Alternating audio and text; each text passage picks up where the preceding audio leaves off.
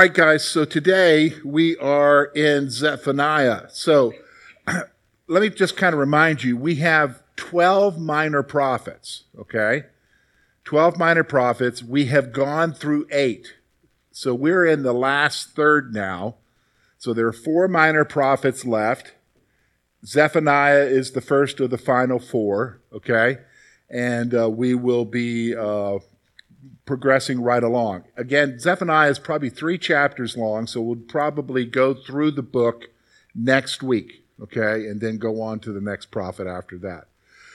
So let's talk about Zephaniah. So this is lesson 27, and it's going to be an introduction. So again, he's a pre exilic prophet. So this is before the exile, meaning the big guy on the block is the Assyrian Empire. Okay?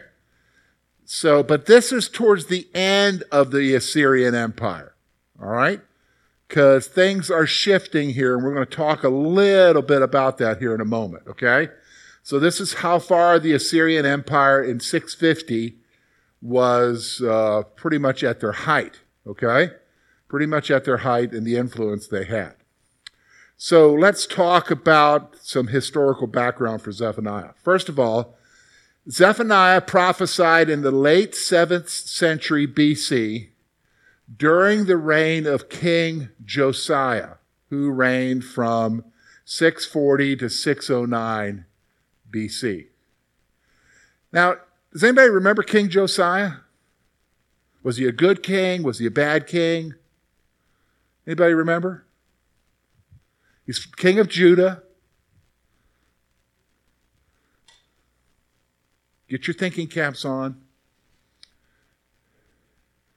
I'll, remind you. Remember, one of the stories that we know for sure is, if you go through Kings and Chronicles, is, is that while they he he he called for renovations or for uh, the upkeep of the temple, and while they were taking care of the temple and cleaning up, so to speak, places, they found a copy of the law and so they brought the copy of the law to the king, and he wanted read to him. And so as they read the copy of the covenant of the law, probably it was part of Deuteronomy, which talked about the curses and the blessings and what would happen if they didn't serve the Lord.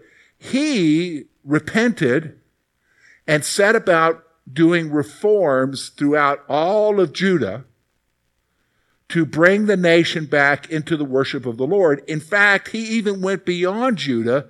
He went up to Bethel. By that point, the northern kingdom doesn't exist anymore. He went up to Bethel, and there he destroyed, in accordance with a prophecy from a prophet earlier, destroyed the altar and the golden calf image in Bethel, and had all the bones of the priests who were buried on the uh, in the hillside there, all the bones of the, there was a cemetery there, I guess, had the bones burned on this pagan altar to defile it.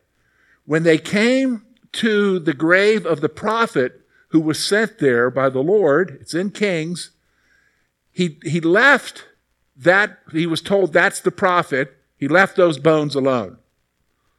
You know what I'm saying? Because that was the, that was the man of God who said that Josiah would come many, many years later and do exactly what he was doing. So now do you remember Josiah? Okay, he was a good king, all right? He died when, of course, there's this upheaval going on. We're going to talk about it here in a moment. He died when he confronted uh, the, the Pharaoh of uh, Egypt, who was coming up to battle with Nebuchadnezzar. And Egypt said, Leave me alone, I've got work to do. Well, of course, Israel decides to go against him, and Josiah didn't survive that battle. So this prophet, Zephaniah, is prophesying during this guy's reign. So this is right before Judah is destroyed. Okay? So this is a short time before Judah is destroyed by Babylon. Okay, so this is the this is the prophet. So again, the northern kingdom no longer exists as it was taken away into exile by the Assyrians. So just so you know, at this point, the northern kingdom doesn't exist anymore. The 10 tribes are carried away. Now, have you ever heard somebody say the lost tribes of Israel? You ever heard that statement? This is what they're referring to is the, the 10 tribes who were carried away into Israel. And so people try to make a deal out of, I've heard like, for instance, there was something called, when I was in Canada, it's not, we don't, we've never really struggled with it here, but in Canada, because they're a Commonwealth nation, and in Britain, they struggle with the concept of British Israelism. Now, what's that? the belief that the British are one of the lost tribes of Israel. Do you, do you understand? Isn't that crazy? Okay, yeah, but people, people look at that to try to justify themselves. Well, the northern kingdom no longer exists. Those 10 tribes are carried away into exile. All right? So, there's a power vacuum now. During the time of this, when he's prophesying, even though the big guy on the block is Assyria, there's another big guy emerging. Now, who was the other guy who's emerging now? What other nation is coming up that's going to be a problem? Who's going to ultimately destroy Judah later on? They had a fellow by the name of Nebuchadnezzar. What nation did he was he a king of? Babylon, okay? All right. So, there's a power vacuum that emerges with competing world powers that allows Judah to thrive. So, with these competing, you know, there's Assyria, and of course, uh, being a vassal nation, whatever, Judah would have to, quote, give a tribute of some, and we talked about that. Rob's demanding all of my sheep and grain, you know what I'm saying, and, and, and this amount of gold per year. But, and let's say he's Assyria, and remember I said John over here is Babylon. He says, you can keep your uh, you can keep your sheep. I'll just take the gold. You know what I'm saying? And so there's this competition going on because there's like you know these there's these competing world powers, and with that, there's not necessarily one big guy on the block. So during that time, Judah thrives. Did you understand what I'm saying? So because there's nobody to enforce. So Rob would say, you know what? It's kind of like a mafia thing, right? So if I wasn't sending my sheep and my, my grain and stuff, Rob sends Tim to put some muscle on me to make sure that I give. You know what? You weren't, you weren't coming up with the funds, so he sends an army, Tim. Yeah, but, but here's the problem with the power vacuum and the struggle between the world powers Tim, Tim can't come get the money from me anymore. Tim's worried about what John's doing. Do you know what I'm saying? And they're, they're fighting somewhere else. So during this time of struggles, everybody understand? During this time of struggle, Judah is allowed to thrive. And guess who the king is? Josiah. Okay? So there's, there's some thriving going on here. Now, when you get into the prophecy itself, this is again historical background, Zephaniah anticipates the fall of Nineveh in his prophecy. So he's anticipating, and this would be in Zephaniah chapter 2, verses 13 to 15. He's anticipating that Nineveh is going to fall. Now, Nineveh, remember, was the capital of who? The Assyrians, right? So their capital is going to fall. He's anticipating in the prophecy that the Assyrians are going to be destroyed. Okay? He also describes religious corruption, the religious corruption of Jerusalem before Josiah's reforms. So we're also going to see where he's discussing before Josiah does his reforms that the religious atmosphere of Jerusalem is pretty corrupt from the priesthood to their worship and everything. So he's anticipating that in this letter. Okay? He's anticipating that in this letter. So Again, let's talk about who was another prophet during his time here. So again, he's part of four prophets who were prophesying during this time.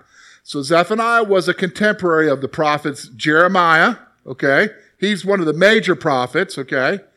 Habakkuk, remember we've already talked about Habakkuk. And Nahum. Remember Nahum? We talked about them. So these guys are all prophesying around the same period of time, okay? It is very possible because we're going to see where Zephaniah is from that he knew Jeremiah. Okay? He knew Jeremiah. It's also possible that he knew Nahum or he also knew Habakkuk. Okay?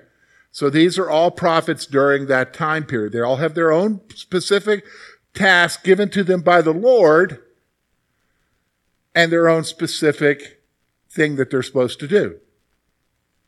Now, isn't that interesting? Let's stop for a moment. That kind of sparked something in me.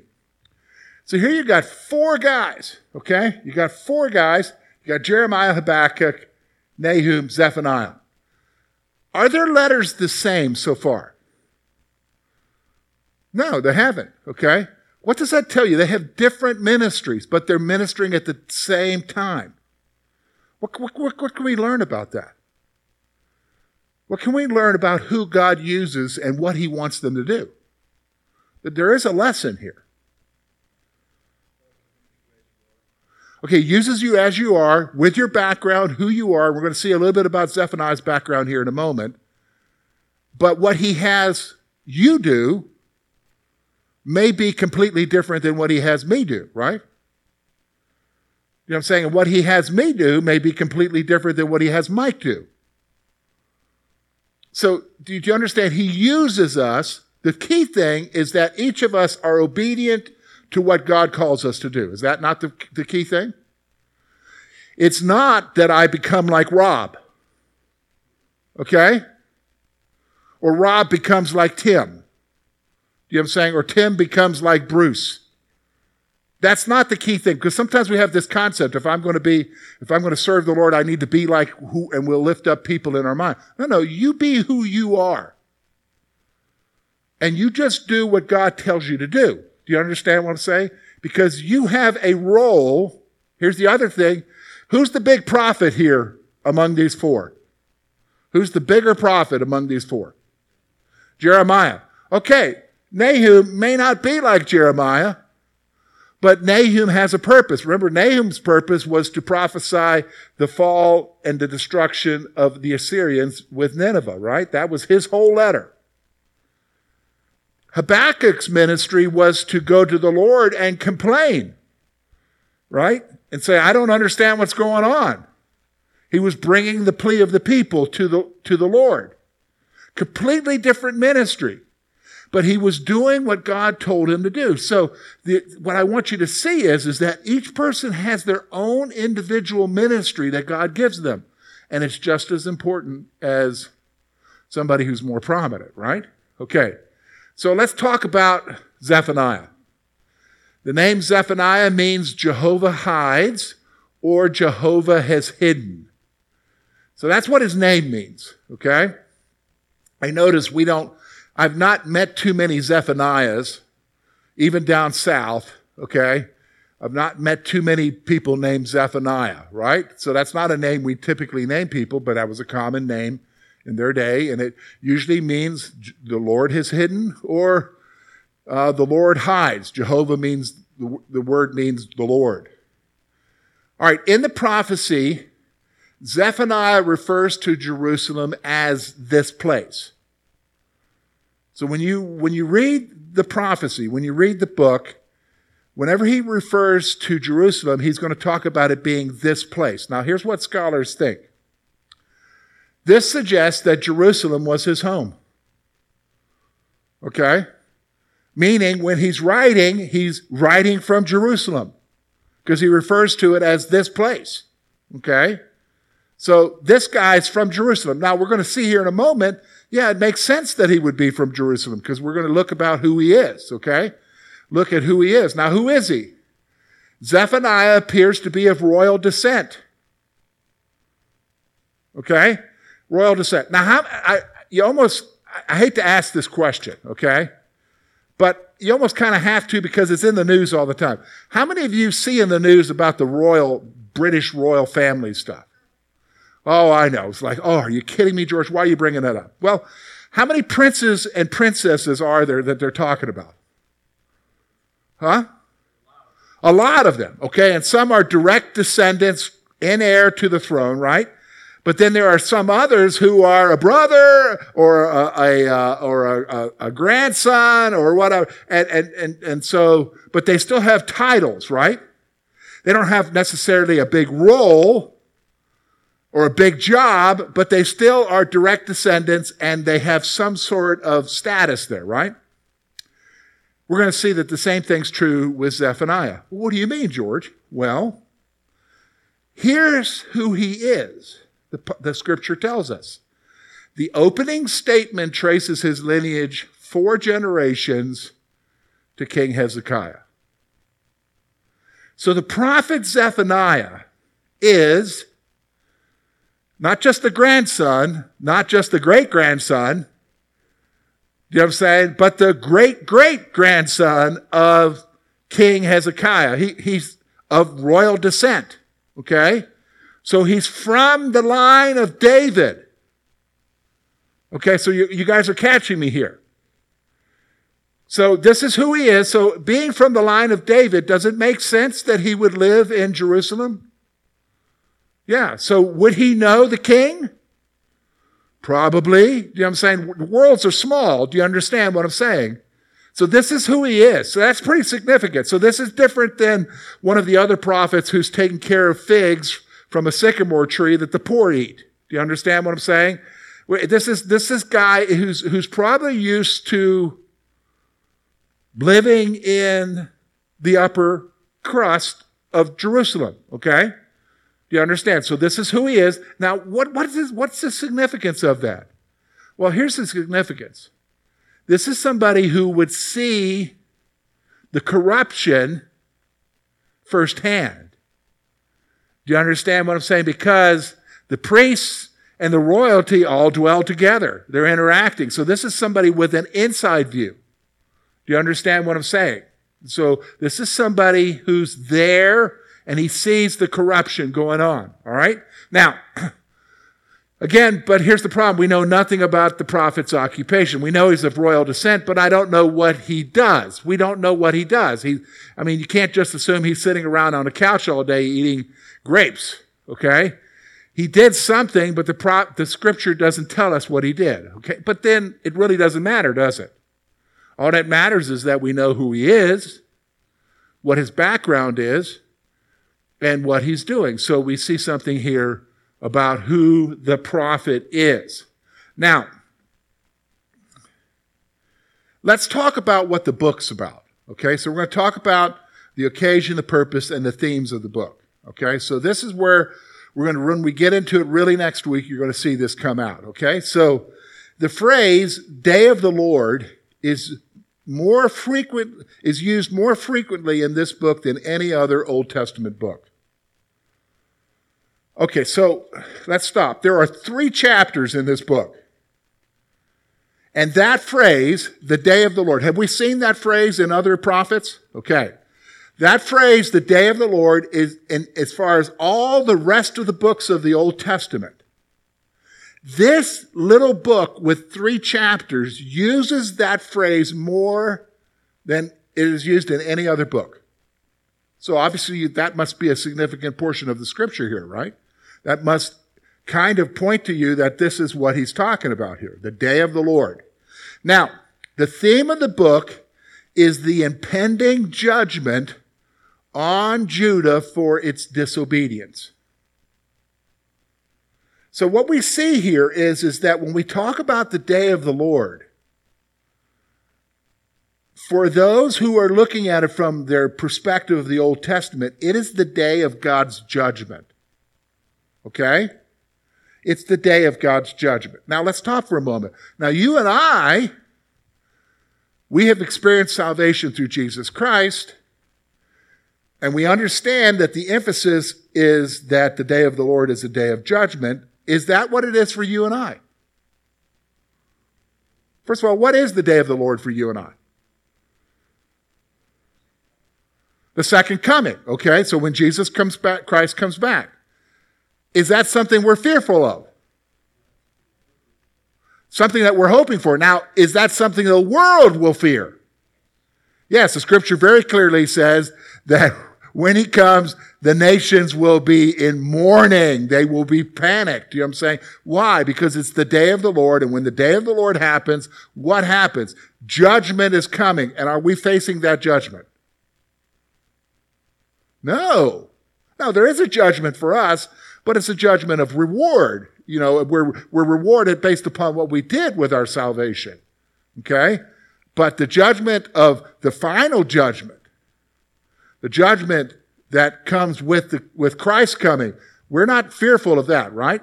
Now, why do I keep wanting to emphasize that to you?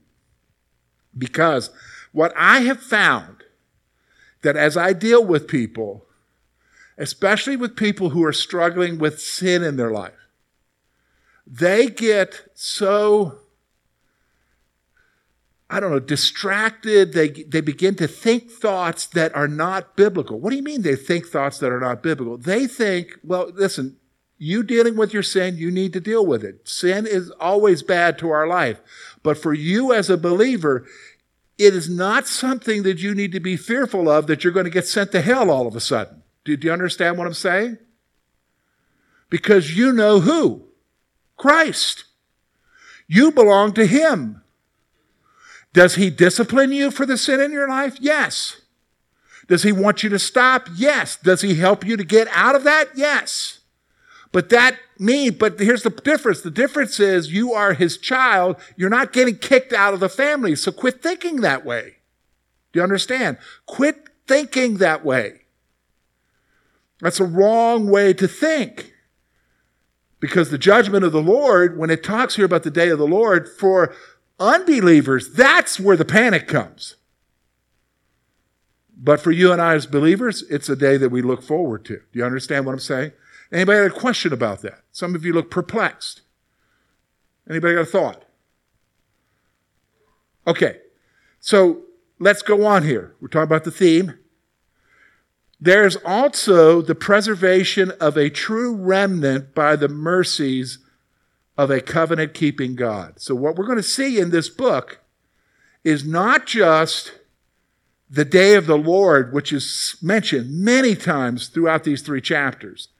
You're also going to see that he discusses the fact that a covenant keeping God is going to preserve a true remnant. Why? Because the promises that he gave to Israel, was it based on Israel? No, it was based on him, right? And so the covenant keeping God says, I will preserve you and I will do this and I will fulfill these promises. So with that, even though they're not doing right, he's going to preserve a remnant so that he can fulfill his commitment. Do you understand? Now there's implications for you and I, right? What do you mean there's implications for you and I? Think about it. Is your salvation based on you? Keeping your salvation, is it based on you? If you're not the one who established that relationship with Him, it was based on Him, what makes you think that you're the one that can change it? Did you understand what I'm saying? You are His. Now, he's going to bring you through a process to, to bring you to where you are ready to be go to him. Do you understand? But the problem is that sometimes we think that we affect it. No, no, no. no. You're his child. Just like, you know, I have four kids in my, in my home. All right? They're cannons. They're always going to be cannons. Well, they'll change. No, they're always going to be cannons, right? Am I kicking them out of the house? No. Do, do you understand? You're not going to get kicked. You're, you're his child. And it's not based on you. It's based on who, folks? Jesus. Do you understand? That is security. That's why we as a church here believe in eternal security. Do you understand? That's why we believe in eternal security. So what we see here is, though, is in the midst of his judgment, he's going to be judging Judah, but yet in his judgment of Judah, he's going to be preserving a remnant. Why? Because he's a covenant keeping God. Okay? A covenant keeping God. So now the theme verse of the book is Zephaniah 1 7. So this book, we have a theme, a verse that communicates the theme of the book. Now, what is Zephaniah 1 7? Well, here it is. Be silent before the Lord God. For the day of the Lord is near. So you and I be silent before him. Why? Because it's coming. The sovereign God is coming. And that's what he's going to be communicating in this lesson. So let's talk about some lessons from this book. So this is where we are. There's two main lessons from this book. So again, obviously, the day of the Lord. What we're going to see here when we look at this, we're going to learn some lessons about his judgment. Okay? Who he judges, why he judges, how he judges. The day of the Lord is going to be discussed here. Okay? And that's very important. See, here's the thing. I think it's important for us to realize that. Why? Okay. What command did Jesus give us when he left? What was the command? So think for a moment. Stop. Forget. Push, Zephaniah aside. Let's go to where Jesus is with his disciples. Matthew 28. He gives them a commission. I'm going away, but here's what I want you to do. What command did he give us to do? Go into the world and preach the gospel, right? And make disciples. Okay. Now, why are we supposed to do that? Okay, why? Okay, so the, but, but there's there's an obvious answer there. Well, to glorify. Well, for, he told us to do it, right? Yeah, okay. That's the most obvious because Jesus told us to do it. But okay, so we can go about and do that, but but there's no but I know that I'm supposed to do that. You know what I'm saying? It's kind of like being told, you know, my, my dad telling me, take the garbage out to the road. Get get the pull pull the garbage out to the road, it's garbage day. But I, I kind of think, yeah, I know I got to do that, but and then he tells me four times. Do you know what I'm saying? Go, go take the garbage. Finally, I, you know what I'm saying, with the threat of, uh, you're not going to be going anywhere this weekend. I'll take the garbage out to the road, right? But sometimes that's what we think. Now, here's what I'm saying though. Understanding the day of the Lord helps you to understand why we're to share. Right? Because people who don't know Christ Is the day of the Lord a good thing? Do, do, you, know, do you know what I'm saying? There, there's an urgency in our sharing because you realize that when if they don't know Jesus, there's a problem, right? Do you know what I'm saying? Now you say, should I press them for a decision right now? No, no. I think you work with them. You, you, you testify to them. People are at different levels in their understanding. You're, you're trying to move them to a place where they understand the gospel. Okay? But the point is, is you're doing something to move them there. Okay? Because why? We've been told, share. Make disciples. Do what we have to do. But we understand why we have to do it, right? Because something's coming. The day of the Lord is coming. Do you, do you understand what I'm saying? So this is kind of the motivation for why we live the way we live and why we do what we do. Okay? But the problem is today, I think we kind of forget this. We just learn to be happy with each other. And we forget the emphasis of the fact is, that people are going to go to hell. Do, do, do, you, do you understand what I'm saying? The day of the Lord is coming. All right, here's the other one. This comes out. Here's another lesson from these three chapters. The Lord is the only God of the universe. This is the big lesson here. Now, why would this be a big lesson? Because at Judah at this point, who's Judah worshiping? They're worshiping out. Yes, they're worshiping the Lord. Okay, they're going to the temple, but they're also worshiping what? Idols. They're, they're making cakes. The women are making cakes for, for the, uh, what we would call the horoscope. Do you know what I'm saying? The, the heavenly deities, you know, Sagittarius and Aquarius and all that. You know, they're, they're worshiping and sacrificing their children to Moloch. Do you know what I'm saying? And worshiping the gods of the Canaanites and so forth, Baal and Ashtaroth. They're doing everything, but they're also worshiping who? The Lord. Well, this book comes along and tells you there's only one God. Everything else is meaningless. They're nothing. He is the one who's supreme. And sometimes we need to remember that, don't we? Okay? Sometimes we need to remember that it's God. He is the only God of the universe. And so that's the final lesson we're going to see in this book. So next week, when we come together, we're going to look at these three chapters and uh, find what we need to find for the lessons for us.